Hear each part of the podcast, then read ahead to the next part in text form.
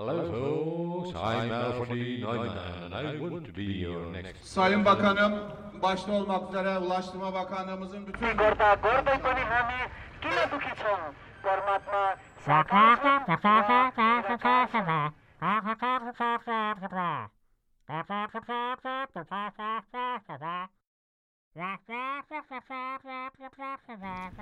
why are there only two political parties? The NBA has 30 teams, and I like more than 10 of them. When we talk about a broken system, one of the many problems we need to address is the R and the D attached to our politicians. Party divisiveness creates a diversion from the common man getting screwed in their day to day life. It's often a smokescreen to the black hole of lobbyist and PAC money generated by large corporations. And these corporate interests can sometimes be attached to a political party, and sometimes they're just blatantly represented by both of them.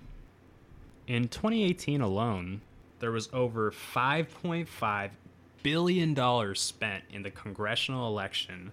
The 2016 presidential election had over $2 billion spent. It's a sweet deal that politicians make with corporate donors. You pass bills that allow me to make more money as a company or industry, and I'll help you get reelected. More simply, you scratch my back and I'll scratch yours. And I got all the money to scratch you in all the right places. When you draw a Venn diagram of what we as regular people need to succeed in this country and the environment that industry friendly legislation creates, there isn't a whole lot of overlap in the middle. So the golden question is then how do we get our politicians to stand for the actual interests of the American people? And if we can figure out an answer to this question, we'll start taking steps to a society where people have more of an opportunity to survive and even have a better chance of succeeding in whatever their own personal goals might be. So let's take a look at this problem.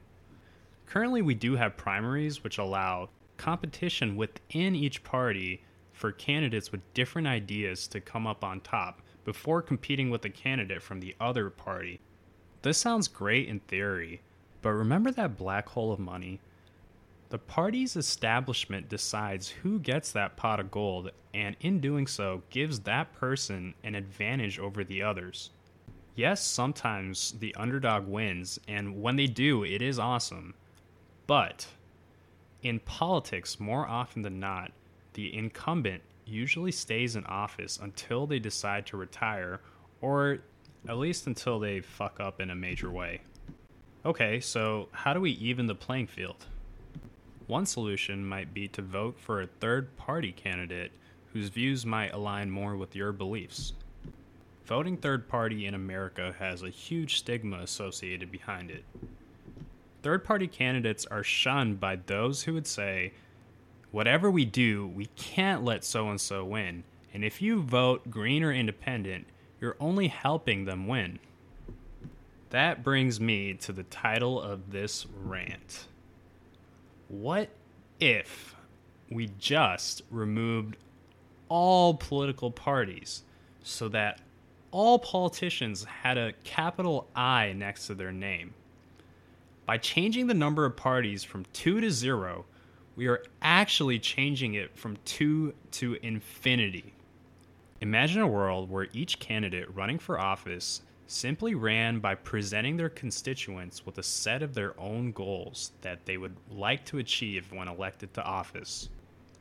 Now that you're not hiding behind your party, what do you actually believe in? What's your plan to make it happen? Running simply off your ideas and nothing else might do a couple of things.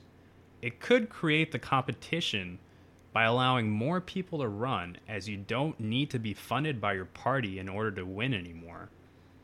We know the DNC and the RNC are corrupt. That's one thing that every single American believes in is that yes, our politicians are corrupt. Running as an independent might even force all of our candidates to run on their own convictions and beliefs. And if they do win and don't do what they said that they would do, it would be clear the next election when it's time to vote them out. It's not. We have to vote blue so that the Republicans don't win, or the other way around. Removing both the Democratic and Republican Party allows us to decentralize the political system and shake up the corporate donors. Yeah, I know it's never going to happen, but hey, it's my podcast and I get to say whatever the fuck I want.